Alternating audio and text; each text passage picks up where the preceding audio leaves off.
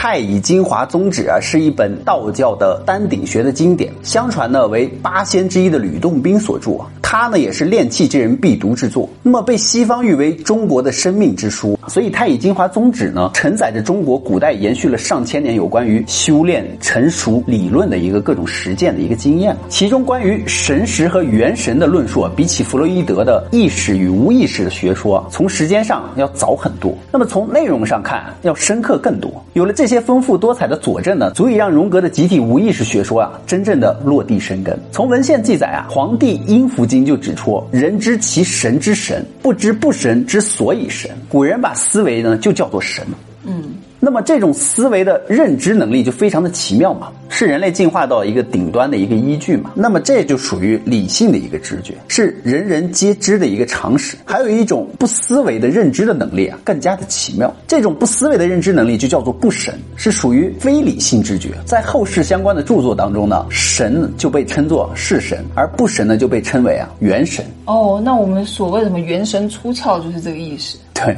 那么再翻开《太乙金华宗旨》啊，书中就说：“天地视人如浮有，大道视天地亦泡影。唯元神真性啊，则超元泉而上之。”意思就是天地啊，看人就像虫子、蚂蚁一样的渺小嘛；但是大道啊，看天地呢，天地就像泡影一样虚无。所以，只有人的元神真性是超越时间的、空间的东西。那什么是元神？是不是有点像我们之前说的那种意识？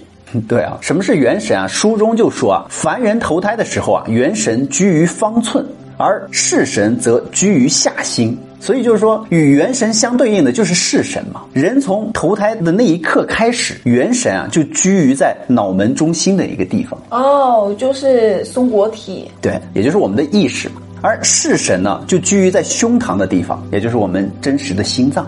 所以书中说元神根本就没有离去嘛，所以说元神呢居于眉心的位置，它是没有形态的，而式神呢就像一个大桃子一样，是有一个心守护着它的。但是我们之前说，就是你刚刚讲那个元神是在眉心的位置，呃，我可不可以理解就是它是在松果体？但之前我们有说过，其实松果体它是有形态的呀，它其实那是松果体的形态嘛，但是你的意识是没有形态的嘛。而心脏这块呢是世神嘛，世神呢又是肺遮盖着它，肝守护着它，也就是在我们的两侧，大小肠承载着它。就是如果你不吃饭的话，世神造反，那我们人的身体就会难受嘛，就很饿嘛。那么如果有时候你的世神又受到惊吓的时候，那你整个人也会跳起来，对吧？心脏跳到嗓子眼儿这种感受嘛。世神如果感受到愤怒的话，就会让我们的人体苦闷嘛。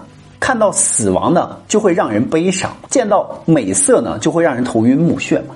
但是脑门心上的那个元神啊，是绝对不会被这些世俗的东西所撼动的。嗯，因为元神是人连通啊，类似于太虚元始，就是他书里所说的什么太虚元始，但是只是一个词而已。就比如说是你的意识啊什么的这个意思的真意，怎么能够随便的变动呢？他就是意思说，如果我们的这个元神是随便能够都可以触动的话，那就不得了了。因为一般元神动的时候啊，就是只有你濒死状态的时候，它才会触动。就是之前讲过了濒死体验。对，或者是说我们冥想呀、出神啊、入定的那个状态的时候，他才会有所撼动。那么了解完元神和世神啊，书中接着说啊，人一出生呢就寄居在元神当中。那么元神就代表是阳，是来自于太虚嘛，这也就是前面他说的那个太虚什么元始，与元神是同一个东西。其实，或是居住在我们人类的世神中而成为凡星嘛，类似于代表我们的魂和魄。而魂呢，盼望着永生；魄呢，就盼望着死去。魂对人的影响，就是我们每个人啊都能够切身的感触得到的嘛，就是比如说贪吃好色啊、贪钱啊这种的烦心嘛。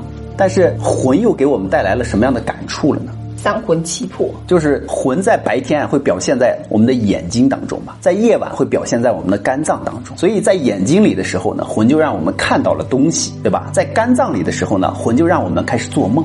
是这个意思，做梦其实就是魂通过元神连通的这个太虚，所以就开始做梦。那么在梦中啊，即使是超越时空的什么九天九地啊，也只需要一刹那就可以全部都看完。但是当你醒了之后，为什么就什么都不记得了呢？为什么呢？他说，因为你的魂啊，这个时候受到了魄的制约。了解了魂魄元神啊是神呢，全真教所追求的纯阳境界也就明白了。所以全真教所谓的纯阳啊，并没有那么的神嘛。纯阳就是通过修炼，让人的魂呢从身体中啊离去，然后人就能够成为纯阳之体。这个所谓的离去啊，并不是说魂魄飞走了什么的，魂就代表着凡间的一切。断绝凡间的所有的那种欲念，是这个意思。一旦你断绝了所有的欲念之后，没有任何的欲望了，那么你就成为纯阳之体。纯阳之体是这么来的。对，所以他也就说，一旦你成为纯阳之体了，你也就能够连通太虚，你也就是所谓的神人，就是这个意思。断绝你的欲念。对。那那些和尚跟尼姑不都是纯阳之体？但他们都是属于在修炼过程中，并不代表他们可以完全的全部都断完了。所以魏礼贤曾经在一九二六年为《太乙金华宗旨》就写了一篇简洁的介绍。他说这部著作啊，就结合了佛和道两教的一个禅定的功法，其基本观点就是人出生的时候啊，心灵的两个领域嘛，意识和无意识是。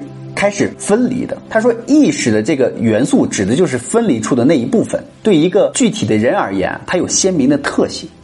而无意识啊，是使它与宇宙相结合的一个元素。这个元素只有你通过禅定，才能使两种元素达到统一。那么这个统一啊，就是这部著作所依据的根本的法则。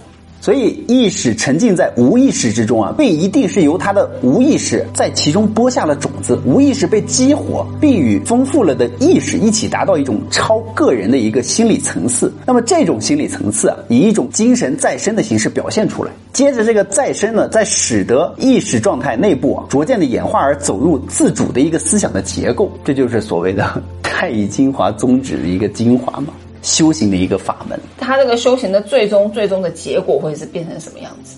最终的目的就是达到纯阳之体嘛，也就是说，在最终的整合的生命中啊，所有的差别全部都消失了，所有的对立面也都消失了。也就是摒除了所有的欲望，就是这个意思。所以说，《太乙精华宗旨》这本书啊，假如没有弗洛伊德，没有荣格，想要让气功和修炼这样的非理性疗法落户到心理学当中啊，根本是不敢想象的一件事情。我们也要感谢魏礼贤啊，他是近代史上东学西渐的一个功臣，曾经将《论语》啊、《道德经》啊、《列子》《庄子》《孟子》《易经》《吕氏春秋》《礼记》等都译成了德文呢。迄今啊，在西方呢一直在发行当中。所以当时在清朝的政府啊，曾经赐予了这个魏礼贤啊四品顶戴的一个官职。那么在他五十七年的生涯当中啊，有二十年他曾经都是在中国度过的。《太乙金华宗旨》德文版是他辞世之前完成的最后一部译著。正是通过他的努力啊，中国本土的心理学渗透到了西方深层的心理学之中嘛。反过来呢，西方深层的心理学进一步印证了中国本土的一个心理学。那我们现在还有那么多人就是在国外学习心理学，其实国外心理学其实就是中国心理学的一个基础。对啊，所以还不如回国啊，学习我们中国的这个道家的心理学呢，对不对？对，因为你可以学到最粗的东西。那么这本书啊，就是东西方文化交流的一个促进嘛，并凝聚了双方学术上的一个共识。这种共识就成了各自发展的一个新的起点。这就是《太乙精华宗旨》啊，这本书。好了，我们今天视频就到这。记得我们的视频是每三天更新一次哦。如果没有看到宇哥更新视频的话，别忘了点击宇哥的头像呢，进去翻找。别忘了订阅关注宇哥的频道哦。拜拜拜拜。